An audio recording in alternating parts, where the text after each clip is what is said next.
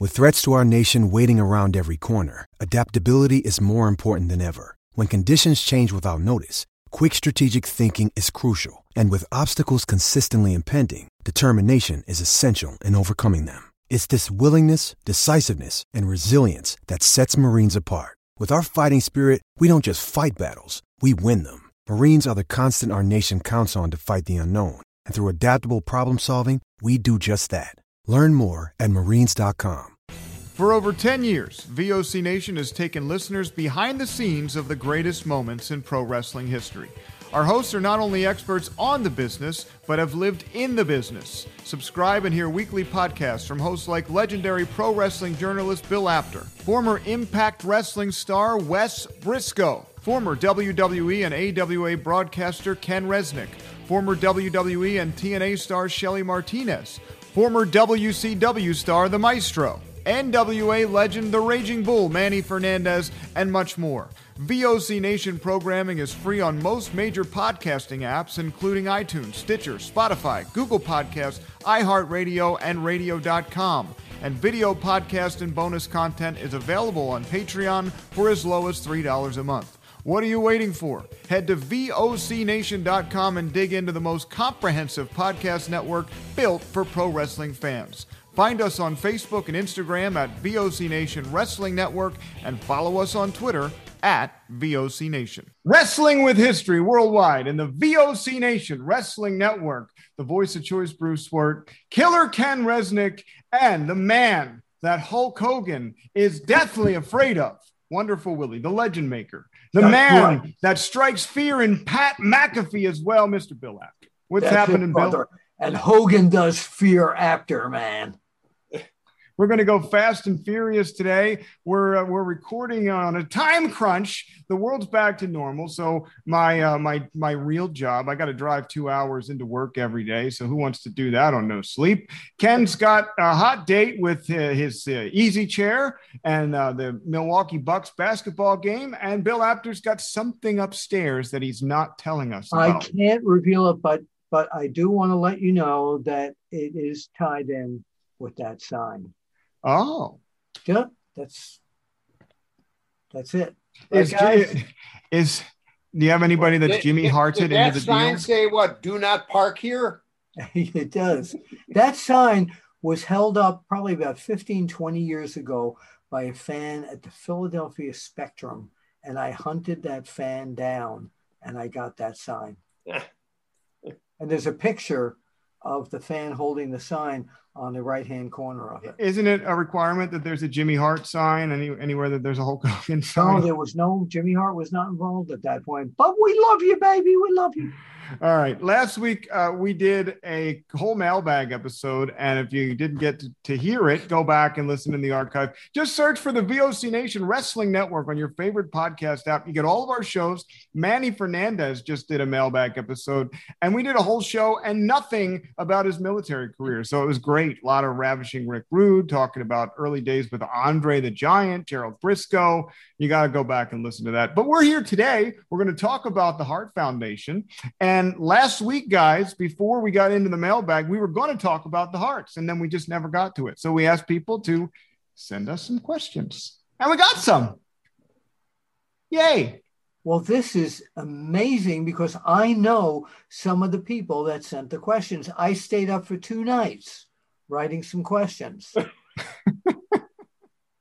Yeah. Well, So, B- B- B- Bill Apter 16 Wrestling Hall of Fames and 198 false IDs on the internet. Absolutely. You're, you're B- Bill, you can follow Bill on Twitter at Apter One Wrestling, and I was watching some of the questions come through tagged to Bill on Twitter, and I'm I'm just sitting there praying because we haven't really done this a whole lot. A lot of the questions we get come in through email or through the website, and I'm thinking, oh my God, Bill, please don't answer it. Don't answer it because you're going to give it away for the show. And thankfully, he didn't answer. You did very good, Bill. well, You stayed. generally, I always answer uh, my tweets, but Yeah. uh, I did get your text saying, Bill, don't answer. So Yeah. I got it. I got he it. did. He, he What listened. was one of them? One of them, by the way, this guy that keeps it's almost annoying at this point. All the tweets I'm getting from a guy named Seth Gibbs. Do you have any clue who that is? You're going to get me fired. Uh, let's move on. Let's move on. Gibbs. Wait, Seth Gibbs works for me. Player for Seth Yankees. works for me at uh at a, another company, not VOC Nation. But anyway, that I wasn't going into that. there he goes. He's going to get like million Seth Gibbs. six hundred friend requests on Facebook, and and there I go. I'll be voted out by the board. We talk. Uh, we talk about you every week. Seth. yeah, I'm sure you do. Welcome. All to the right. show. All right, let's let's get on with this. Ken, I got a good one to start off with. It's from a guy named WrestleFan Dan on on Twitter. What was it, he talking about the great hunt for Andre the Giant's show on A and E? I hope.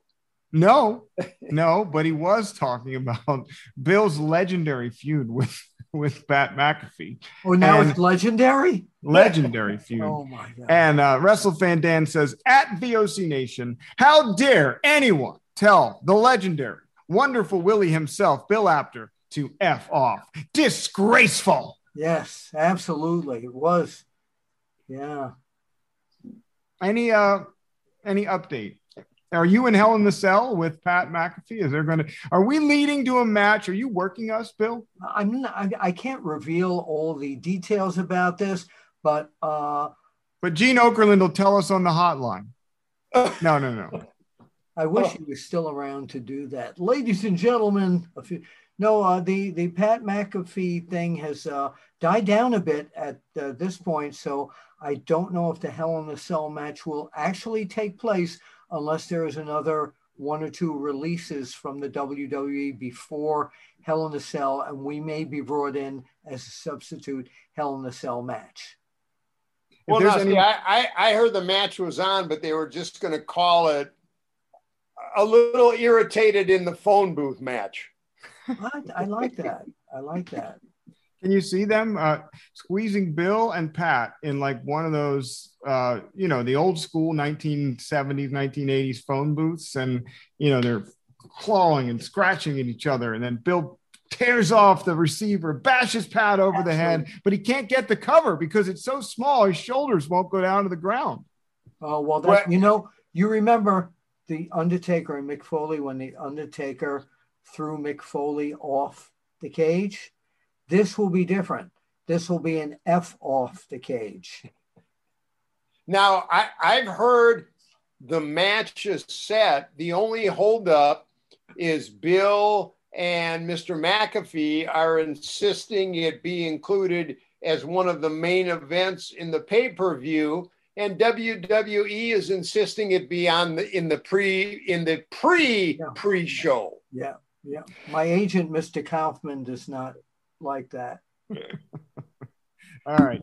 Uh, at different styles on Twitter says, uh, Bill Apter, did you ever go to the Hart House? And I'll ask the same question for Ken. Let's go to Bill first. Did you ever go inside of Stu's dungeon? No, I one of the few territories that I never got to was the uh, was the area where Bret Hart was from, Calgary. Oh, that hurts. Um, but no, I, I was never in the dungeon. I saw a lot of old eight millimeter movies and 16 millimeter movies. But Mr. Weston, our uh, publisher, had a very uh, good photographer and reporter up there by the name of Bob Leonard. And Bob was in the Vancouver area and he covered that whole area for us. So no, I unfortunately never got uh, got to see that area. Ken, were you ever in the Hart House? No, I wasn't. Um, I actually lived in Calgary for six months, but way before I ever got in uh, wrestling. And you know, Bret and I, uh, I was involved with a hockey team up there, and Bret's a big, you know, hockey guy on the Calgary Hitmen for a while. Uh, so we kind of talked a lot about Calgary, but I was never in the uh, Hart House. However, after watching the hunt for Andre the Giant treasures. I did spend an afternoon with Vince and Andre at their ranch, at his ranch in Ellerbe. In Ellerbe, North Carolina. Wow. Oh, Vince was there too. You told this story a couple weeks ago on the Andre episode. You didn't say Vince was there. Yep, Vince was there, and that's when Andre had just come back, and we did the promos with uh, Giant Machine. Now, did you have to ride in the car with Vince at all? Uh, no, in, fact, it, it, was funny. There was a little bit of miscommunication. Um, George Scott, and this all went down like the day before. I was off for the weekend, And George Scott called me and said, hey, You got to go to Charlotte tomorrow. You've got to meet Vince, and you're going out to Andre's ranch. We're going to cut some promos. The production team will be there. You know, we'll have everything all, all set up. And you've got to meet, you know, Vince in Charlotte. And then I said, Well, where? You know, and he goes and he says, I'll let you know. And he comes back and he says, uh, meet him at the Hertz counter. And it was, you know, okay. So I get there, I'm going on to the Hertz counter and I'm waiting and waiting, and I've been waiting about 45 minutes. And, you know, the office is now closed. Well, what happened? George Scott told Vince I was going to meet him, but never told him what time or when I was getting in. My plane got in. So Vince and uh, I forget who else, uh, might have been Nelson Sweglar, took off for Andre's ranch. And the only thing, and then I asked the guy, I gave him my ID at the Hertz counter, and he was nice enough to say, Yeah, Vince McMahon rented a car, but he left about 45 minutes ago. So all I could do was get, I rented a car, got a map to Ellerbe. You know, thankfully it was a small town, pulled up into, you know, whatever restaurant was downtown, went in, the gal behind the counter, I showed her my WWF ID said, you know, I'm supposed to meet Andre at the ranch. I don't know where the ranch is. You know, nobody gave me directions. She's like, sure, pal. And there was yeah, no well, no, no I, I had my. WWF, you know, photo ID.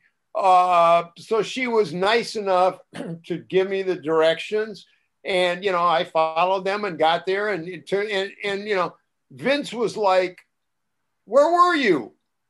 And I explained to him that it was just a miss you know, he didn't know he was supposed to wait for me. I didn't know that, you know, uh, I thought I was supposed to wait for him when he wasn't there. But so we got there and, uh, uh, you know, spent the day with uh, Andre and Frenchie and uh, Joanne. Um, so it was great to see those highlights um, of the ranch. Uh, and now I'm actually a little excited. Just heard from Martin D'Amato, you know, who's doing the gathering the end of July. Uh, Joanna's going to be there and, and, and bring some Andre things, uh, memorabilia, and kind of do a little Q and A and answer fans' questions uh, about what it was like to be with Andre. Is it official? You're you're going to be at the gathering because there was a little uncertainty a couple of weeks ago. No, no, no. Uh, about uh, the the Waterloo Hall of Fame, there was never any uncertainty about the gathering. Okay, so you are going to the gathering. You will be there. Yes. Okay, great. Yeah. And what's the date? I, I mean, that's always been the case. There was a little uncertainty about who was coming and if I was going to be at the uh, George Tragos Lou Thesz uh, Hall of Fame this year, which turns out I'm not. Uh, Adnan is, is not coming in. Uh, it was kind of one of those that uh, Trish Stratus was going to be honored. She can't get in across the border. Don Kernodle was going to be honored. You know, he passed away. Adnan, you know, is is not going to be uh, there. So, you know, I was kind of really going to more to see them. I wasn't involved in anything other than going down to uh, spend time with uh, Sarge and Andre, and you know, they kind of wanted me to like host a roundtable, which had I gone, I would have been glad to. It would have been great. Yeah, Yeah, but uh, no, the gathering. Uh, I I've always been going to to that. There's never been any question. You know, Well- you mentioned one thing when with the uh, at the rental counter, uh, waiting for Vince. You mentioned uh, a map. One of these weeks, I've got to tell you, to and our listeners and viewers, the Vince McMahon get a map story. I never heard that, but it's not. When we do another show about Mr. McMahon, I will tell you that story. See, he didn't even hang around long enough to order me to get a map. He just like, no, no. goodbye. I got to get a map. The story. That's a, a good one. I think uh, you you might have told that on the air, Bill. Uh, I may it was it was when uh, it was that that infamous when Vince uh, started changing his personality and Howard Finkel. We, Yes. we yeah, we'll we'll revisit that. Let's let's save that for another Vince episode. The Gathering, by the way, number two is July 22nd to the 25th in the Hilton University Place, Charlotte, North Carolina. Go to tmartpromotions.com. A little cheap plug for you, Mr. Martin. And I will not be there. Bill will not be there, but Ken will. Ken, I wanted to know if you rode in the car with Vince and if the stories are true that he likes to pass gas and roll up the windows. No, I, like I said, I had to get my own car and just kind of, you know, find my way to uh, eventually. But it, it was funny the the promos and everything. We did so many of them that it was like a, a hour and a half to two hour drive from the Charlotte airport and our planes were both leaving like in within two hours of course there was no you know security to go through back then it was pre 9-11 but i remember following vince back to the airport and we were doing like 95 miles an hour down these country roads to, to get to Charlotte. So, well, I don't. I, all I can attest to when Vince was driving, he had no fear. Not at all. And Bruce, you know, you twist things here. It's just, you know, once in a while I wonder why you twist things. When you mention that he rolls down the windows and pass gas, it rolls up. Well, that's three dollars and fifty cents. I'm passing that one. We're going to find a cheaper gas station. That's two ninety five. We're see that's he. That's when they said he passed gas. That's what they were talking about. Ladies and gentlemen, Bill Apter. He'll be here all night. Uh, don't, don't don't forget to tip your waiters and waitresses. Rolling along on Twitter, Good and Plenty wants to know. Oh, this is a generic question. Was the Montreal screw job a work?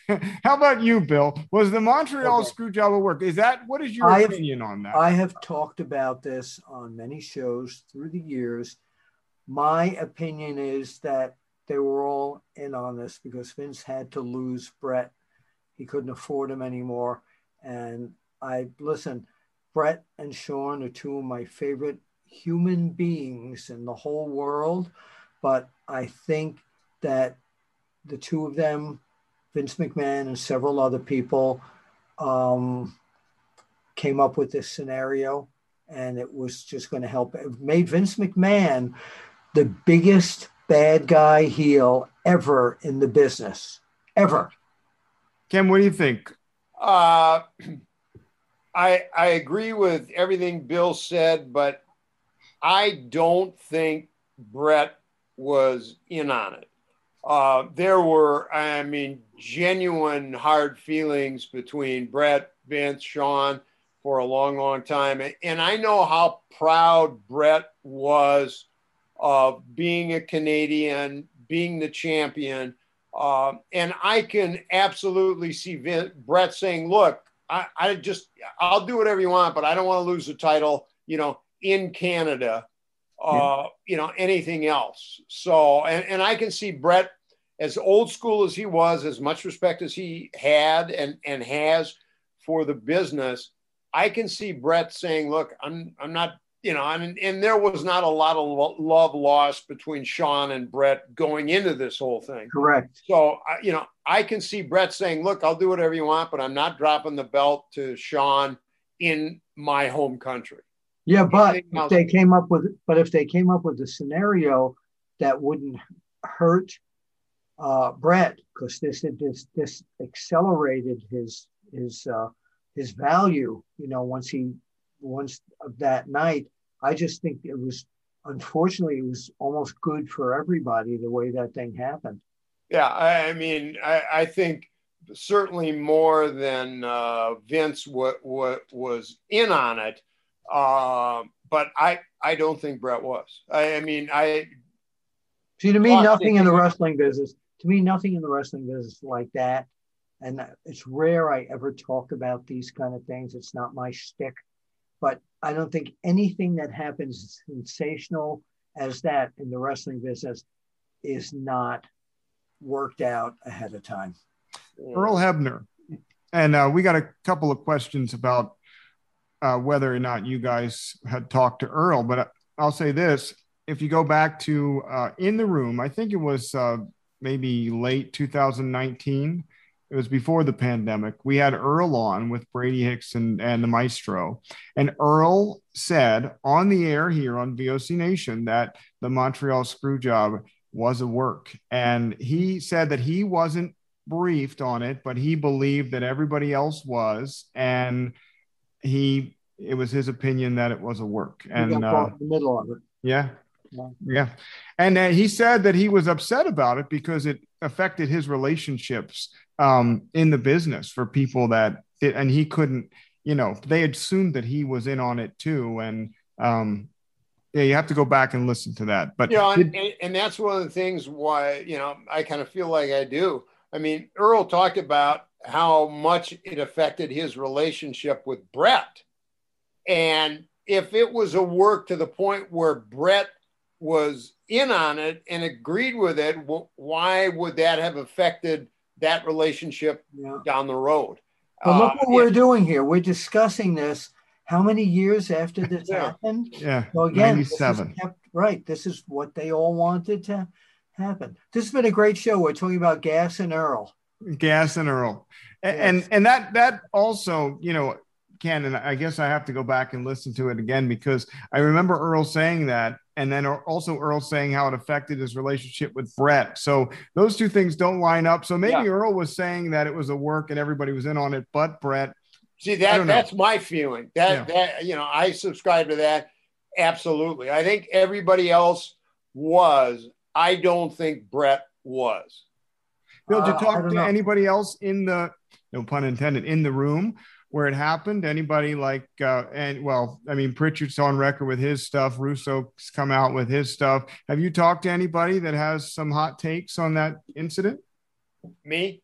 Uh, Bill, uh, being oh, on. I, I, ha- I have not, except one or two people after it happened that when we talked about Vince getting the black eye, and he says that was all part of what was going on. Vince just hit me. That's it. You know, this is, yeah. All right.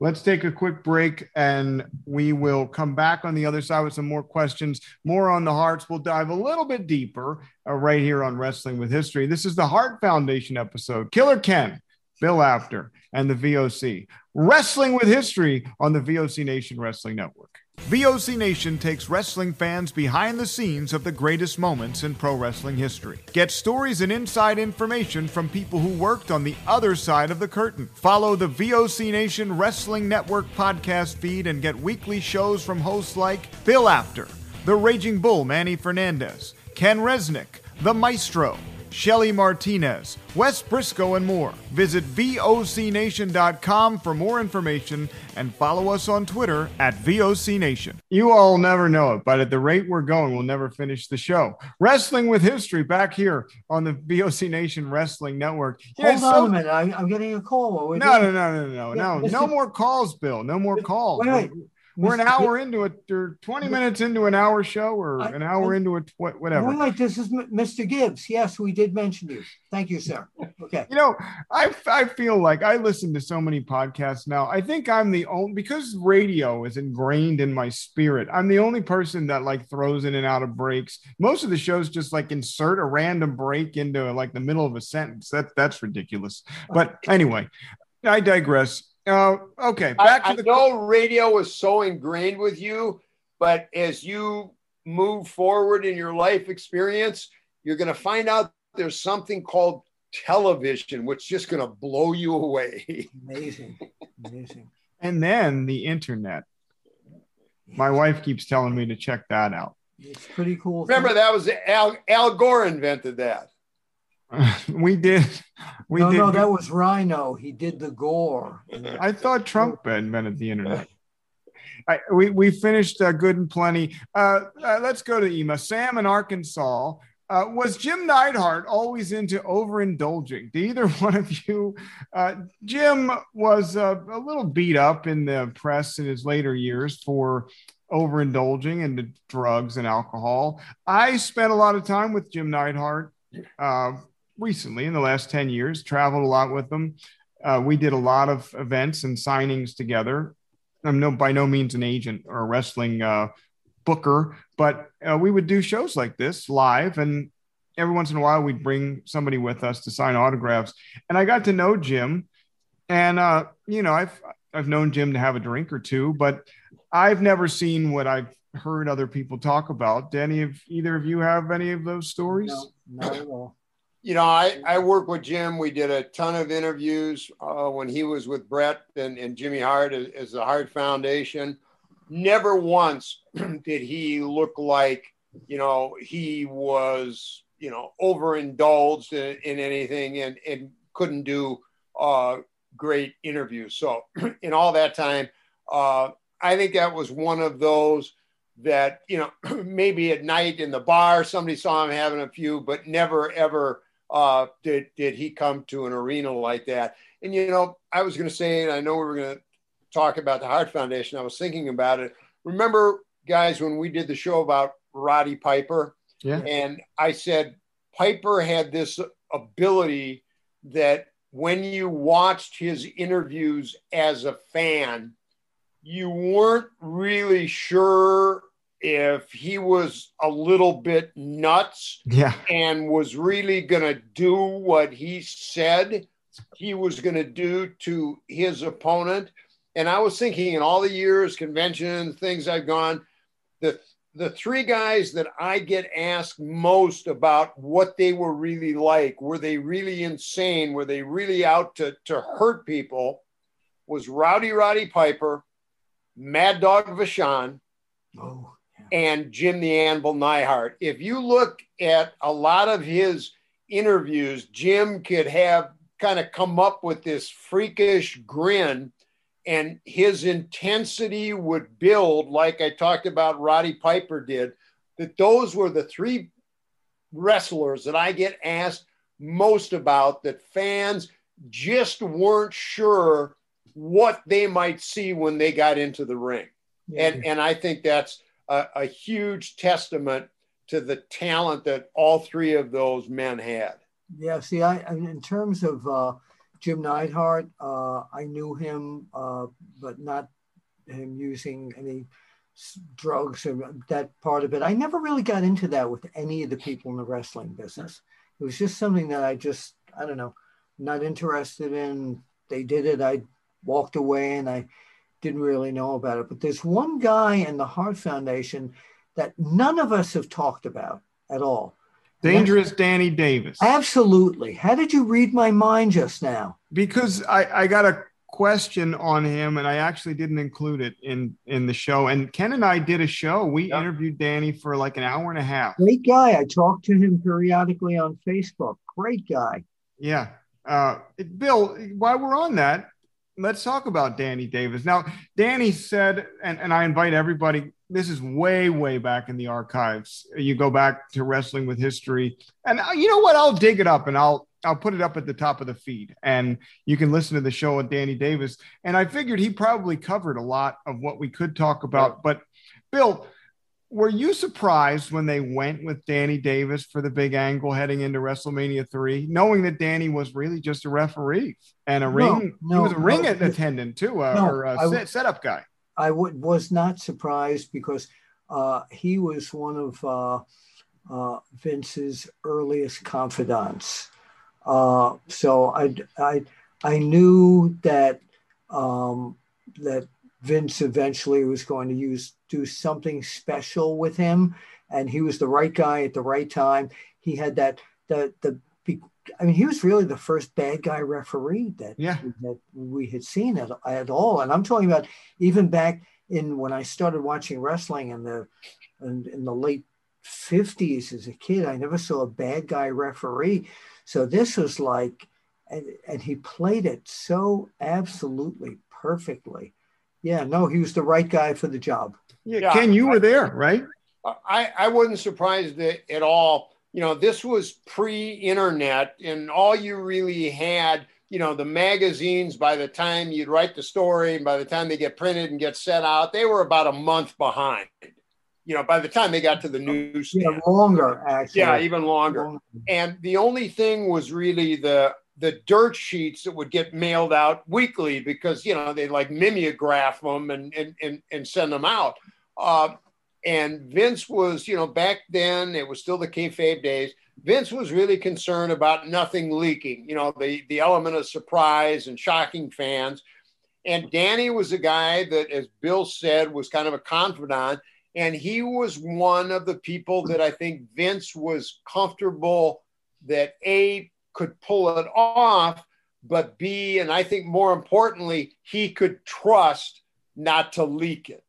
Absolutely. And so, I, based on those two, no, I, I, I wasn't, you know, surprised. Yeah, he was he was uh, back in the days with uh, Howard Finkel and that whole group of people that uh, uh, surrounded Vince and were very loyal to him, and they believed in keeping the uh, the, the kayfabe.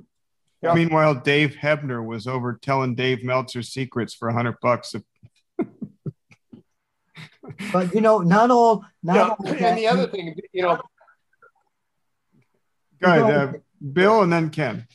Uh, so back then, you know, there were people that subscribed to the sheets back then, but more so, other than maybe if Dave Meltzer's thing was around back then, most of the sheets were like uh, giving information about wrestling and not not the yeah. the real stuff that was going on. Not, they weren't all dirt, dirt sheets. They were fan bulletins like Georgiann Makropoulos and people like that that were doing stuff like that. Ken, uh, what were you going to say? And one of the other things, you know, Bill just alluded to it for a second, but I think also played into it. You know, even back then, not only was he a, a trusted confidant, but like Bill said, I mean, Danny would set up the ring. Danny would, you know, uh, work, get the concessions in. I mean, Danny was someone they could send on the road, uh, and they knew he would, you know, willingly contribute more than just, you know, as a referee. So it, it really was kind of a, a win-win. You know, I mean, Danny was there. He would help with whatever he saw needed some help. Uh, so I think I'm guessing that probably all factored into it. Yeah, when and you talk about the Hart Foundation, you gotta you've got to include him, and of course, uh, you know, we talk about Bret Hart and Jimmy Hart, uh, of course, as well. Right. Well, and, and I want that leads me to another question, real quick, before we get there from Ron and Tulsa. Uh, Dan Danny Davis uh, told us that he he would go and set up the ring. Yep. He'd work the first match on the card as like the spoiler under a Mr. mask. X, Dr. X, Mr. X, yeah. Dr. X. And then he'd come back out and referee a couple of matches. Mm-hmm. And uh, yeah, I mean, so he was a jack of all trades. What yep. a tremendous talent. Before we leave, um, the guys that would leak to the dirt sheets, right? And Ken, was that something that was talked about? And Terry Taylor is always picked on uh, as you know a guy that that would you know squeal to, to Meltzer and tell him what was happening. Was that an active like topic in the office? Did, did, was was there like, hey, you better not talk to these guys, Meltzer? Um, you know, I, I don't know if it was big. You know, I mean, uh, like with me, a lot of times, you know, we would do interviews sometimes just based on availability uh, for a market. We might tape an, an interview uh, about what happened in a match that wasn't even going to occur for like two weeks. So they would have that interview to put into the you know next week's show. And you know, I remember just being kind of told like, and you understand anything you do, you don't talk about out of school. Um, and you know, I I was in the kayfabe era, even from the AWA. So I think they realized they didn't have to to worry about me being, you know, telling tales out of school or you know tipping off someone. So if it was big in the office, they were never worried about me doing it. So you know, I I really didn't hear much about it. Yeah, yeah.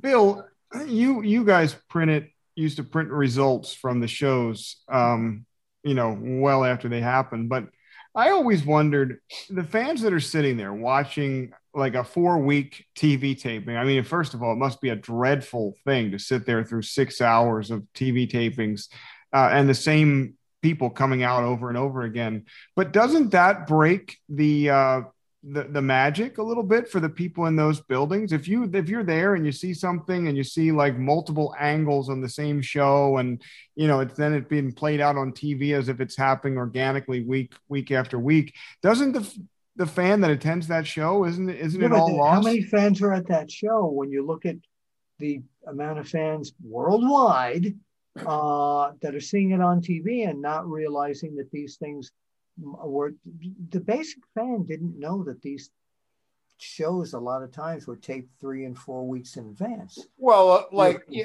when I was there, we did Poughkeepsie you know, every three weeks. Mhm. But if you think back on it, Bruce and Bill, as you well know, back then there was no internet. You know, it, it didn't get out and was just the fans in Poughkeepsie. But remember, this was just the earliest stage of pay per views. So even to a large degree, what happened on TV tapings was mostly to set up the house shows. Right. So not a lot of big things played out on television at the tapings before they happened at a major house show. Right. And a lot of times, if you look back at, at superstars, sometimes you know we would suddenly talk about what happened last week at, at Madison Square Garden or Boston Garden or Toronto and the ramifications. So not a lot of major angles broke, you know, on TV or if they did, you know, the turnaround from TV to the first week was only a few days. So if anything like that happened, it generally was at the first week's taping. Yeah, and So they and they it didn't. would air really quick. if you really think about it, the Vince and the promoting people didn't really care. You have an audience that's there for four or five hours, and as long as they're staying there, they they, you know, how how are these people going to tell what's going on? Like Ken said, there's no there's no internet back in those days, and in the magazines we were careful about. You know, we didn't print four shows worth, even though it was uh, came out three months later you know, we would take maybe one of those three or four hours and print the results. Yeah, and and again, like if something was going to happen on TV, it almost happened in you know we would tape three hours. It would almost always go down in the first week taping, which you know it might be a Tuesday or Wednesday or Thursday, but they would the turnaround in the editing. You know, the interviews would have been done. There was a you know minute fifty four seconds. So a lot of times we might tape on a Wednesday, Thursday, and that show would air on Superstars in New York on Saturday. So there wasn't a lot of time where they were really hmm. needed to keep it secret. And it wasn't know- sequential, Do you know right? how I they mean, kept? Do you know how they kept the audience there? By how? the way, by saying that at the end of the taping, the last night of the match will be Sergeant Slaughter against Hulk Hogan. Oh, it was also always a dark had- match. They always had a dark match to hold the fans that they Yeah. would stay for those shows. Yeah. And, and it wasn't sequential, right? I mean, they're post producing that and splitting it up into it- different. It was at, at least in the days of, of Poughkeepsie, and then we would tape in Brantford, Ontario for Canadian content. They pretty much did it, you know. Okay, week one, it's going to be this, this, this, and this.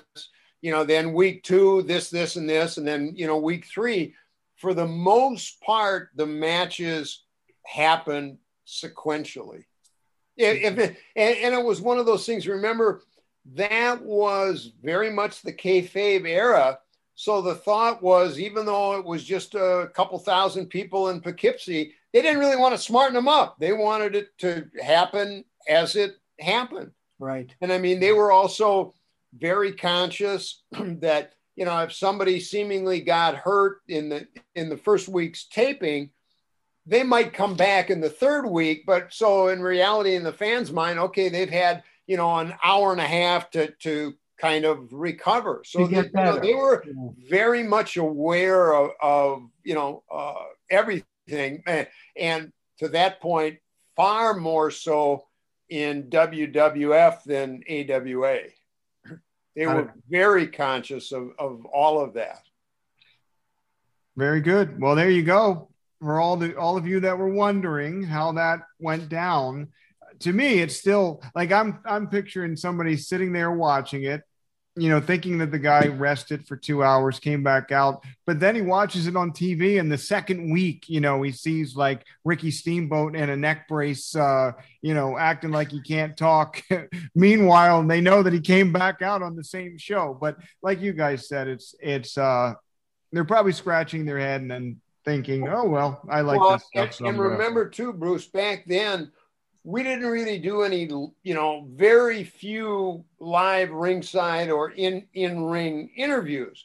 So if someone was, you know, got hurt and, and couldn't talk in week one, they didn't come back to wrestle that night. but we could tape interviews behind the scenes with them Absolutely. for like you know the second week where they could barely talk but they were really keenly aware of, of not doing anything that would you know Insult tend to- intelligence. to smarten anybody up I And mean, again, there they was no internet. The internet Right. changed the whole Yeah. business. you know and i mean we would have you know pre-production meetings you know with everyone where they would review if they were going to do something well so and so couldn't come back out and then we need to do interviews for for all the markets and for superstars and you know what we need to maybe do a generic one about how his injury is i mean it was you know really well thought out it it it wasn't willy-nilly Yeah, very. Uh, it's interesting to me. I mean, very interesting. And you said AWA was even more protective or less, or they no, they weren't. uh, no, I'm I'm saying, you know, like it. We never had pre-production meetings in you know in, in the AWA, uh, but you know, from day one, the, the first time I worked at WWF taping, you know, involving interviews, everything else, they were on top of it. Well, okay, we did this. All right, now this is the first time in this market. We're gonna see so and so after being hurt. Okay, no, he hasn't been hurt in that market. I mean, they uh, and a lot of that was to, you know, Howard Finkel was kind of the the historian Yes. in terms of what had aired, what took place in, in what market. Uh, always, you know, if, if we'd been running a program or, around the territory, you know, sometimes they would switch it up. They might put somebody else over, they might do a different finish, just, you know, switch it up. And if the guys weren't sure, they would always, you know, and sometime we'd have to take a quick break. Howard would go through his notes and say, okay, last time in Salt Lake, uh, you know, Ricky, you won because of this. But now, wait a minute, in Denver, Macho Man, you won. Uh, so, I mean, they were really, really, you know, on top of it, you know, far more so uh, than the, you know, AWA. VOC Nation takes wrestling fans behind the scenes of the greatest moments in pro wrestling history. Get stories and inside information from people who worked on the other side of the curtain. Follow the VOC Nation Wrestling Network podcast feed and get weekly shows from hosts like Bill Apter, The Raging Bull Manny Fernandez, Ken Resnick, The Maestro, Shelly Martinez, Wes Briscoe, and more. Visit VOCNation.com for more information and follow us on Twitter at VOCNation. I feel like I could cut out that entire segment and make it its own show. That's how that's how educational it was and and off topic and completely my fault. Uh, Ron in Tulsa wanted to know was Jimmy Hart only paired with the Hart Foundation due to his name being the same? That was that's interesting. And and by the way, I've seen his license. His name is Jimmy Ray Hart. That's his Yeah. name, Yeah. not a gimmick name. he was just um, uh, uh, i think maybe at the beginning uh, that was true but he turned out to be i mean the chemistry between with he and neidhart and bret and danny davis was just so perfectly natural Yeah. I mean, Jimmy was one of those he could he, he he could fit in and develop chemistry with you know anybody, and and I'm I'm guessing somebody probably said, "Hey, this guy's Jimmy Hart. Well, let's put him with the Hart Foundation." yeah i agree Uh, you know, and that probably what triggered it. And then all of a sudden they realized, hey, Jimmy Hart is quite a talent. We got to start, you know, branching him out. He can really help us. You ever go to lunch with Jimmy? Uh, I- did I? Yeah Bean, beans and potatoes. Uh, loves his soup and salad with extra, extra pepper. I thought I schmoozed with servers. He's one of the few people who can schmooze as well, if not better, than I can with a server. I've I've I've used Jimmy Hart a lot in corporate events, and I've taken him out to Vegas uh, a bunch of times, and he he he literally we have to eat at the same restaurant, Diablo's in uh, I, I forget the the hotel, maybe it's M or uh, Mandalay Bay, but every single meal, every single day has to be at Diablo's. So shout out to the staff at Diablo's. And uh, I think they have some signed shirts by Mr. Hart, who very much enjoys the food and the atmosphere. Uh, okay, uh, wrapping it up here. A couple more. Uh, I got two more about Bret and Neidhart. So let's go with uh, Sunshine Babisha, Babisha on Twitter. Did any promoters or bookers think that Jim Neidhart was the bigger star of the two? And I, I'm guessing early on was Jim Neidhart viewed as the breakout star versus Bret Hart, who ultimately. I, I, I don't know the answer to that, yeah. but um, I I think you know he was a little more established at the beginning there, and people did think that you know he was going to be the big star of the uh, of the group, but uh, it turned out to be you know Bret took the spotlight. Let me weave this in, and I'll give Dan from Pennsylvania credit for uh, for this, or I'll just mention him because he asked if Ken and Bill saw Bret as the top star early on. But I, I guess my question is, back in the early days of the Hart Foundation, and I'll ask this to Ken because he was literally there from almost when they started. Did did Vince or Pat or any of the the backstage booking type people see them as okay eventually these guys are going to break out and become singles or was it these guys are the killer bees uh, you know or the rougeaus they're going to be tag team forever you know I, I think it started out you know they, they were a great tag team and you know remember from vince from pat from arnie skaaland the fact they you know both were trained at the hart house they knew their fundamentals, you know, were were second to none. They didn't have to worry about that.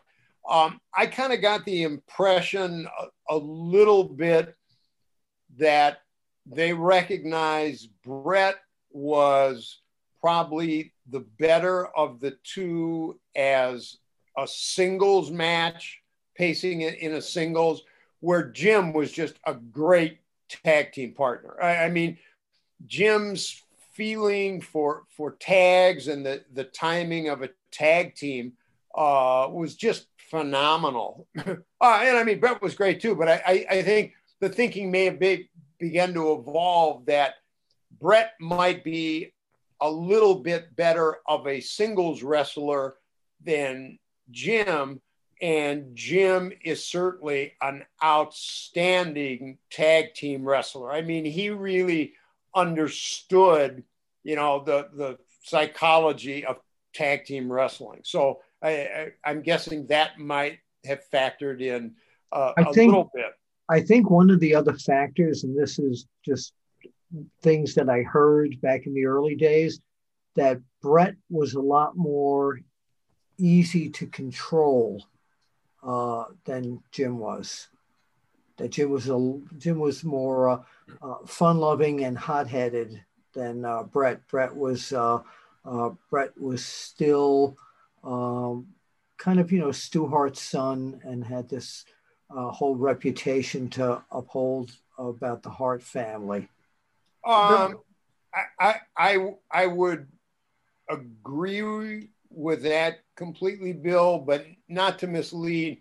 I don't think anybody thought Jim was a hot head to the point of maybe not being able to control. No. But Jim was certainly the more fun loving. I mean, Bret was quiet, studious. You know, Jim was more outgoing, fun loving, but not, you know, hard to control or, or anything along those lines. Yeah, no, I'm just telling you what I what I had heard on the road with a yeah. lot of the other guys. Bill, were you surprised? And I guess tying a bow on this, were you surprised that Bret wasn't a bigger success in WCW? I mean, the fans kind of rejected him from the beginning, didn't really buy into him. Maybe the, the promotion was uh, on its way down, but did you, uh, were you surprised that Bret wasn't a bigger star there? I, I think the fans got the feeling that they didn't know what they were going to do with Bret Hart. And they brought him in, you know, as Bret Hart, but you know, he's just came from that whole Montreal screw screw job thing, etc., and all that. He was there was a lot of controversy going on, but I just think they were waiting to see what was going to happen to to him, and I don't think the promotion did it fast, put him on that pedestal fast enough. Yeah, I, I, I think the Bill's right, and the, the fans were kind of waiting, but I think the promotion was kind of waiting to to figure it out. Yeah, I mean, they, they, they, brought him out, and, and, it was like they brought him out to this fanfare, but with no real purpose. And what do we do? You know, it, it's like, and ladies and gentlemen, uh, you know, okay, next match.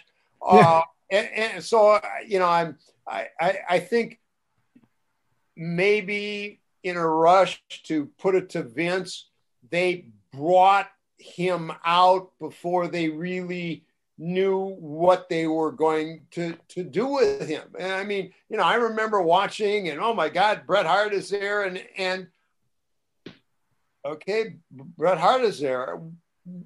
Well, okay, Bret Hart is there. What are you gonna? Oh, oh okay, Bret Hart. I, it, it's like this, you know, big build. That, oh my God, look who's here, and we'll be back after this. Yeah, I would have loved like, to have seen. I would have loved to have seen. And again, this is just uh, the fan in me. That first week. Well, Bret, if you think you got screwed where you were before, wait till you see what the end up. What wait till you see what we're going to do to you. Yeah. yeah. Instead, they like, like, oh my God, what are they going to do to him? Yeah. Right. Make they him a like victim. teased him joining, or you know, yeah, but make him a victim. Yeah.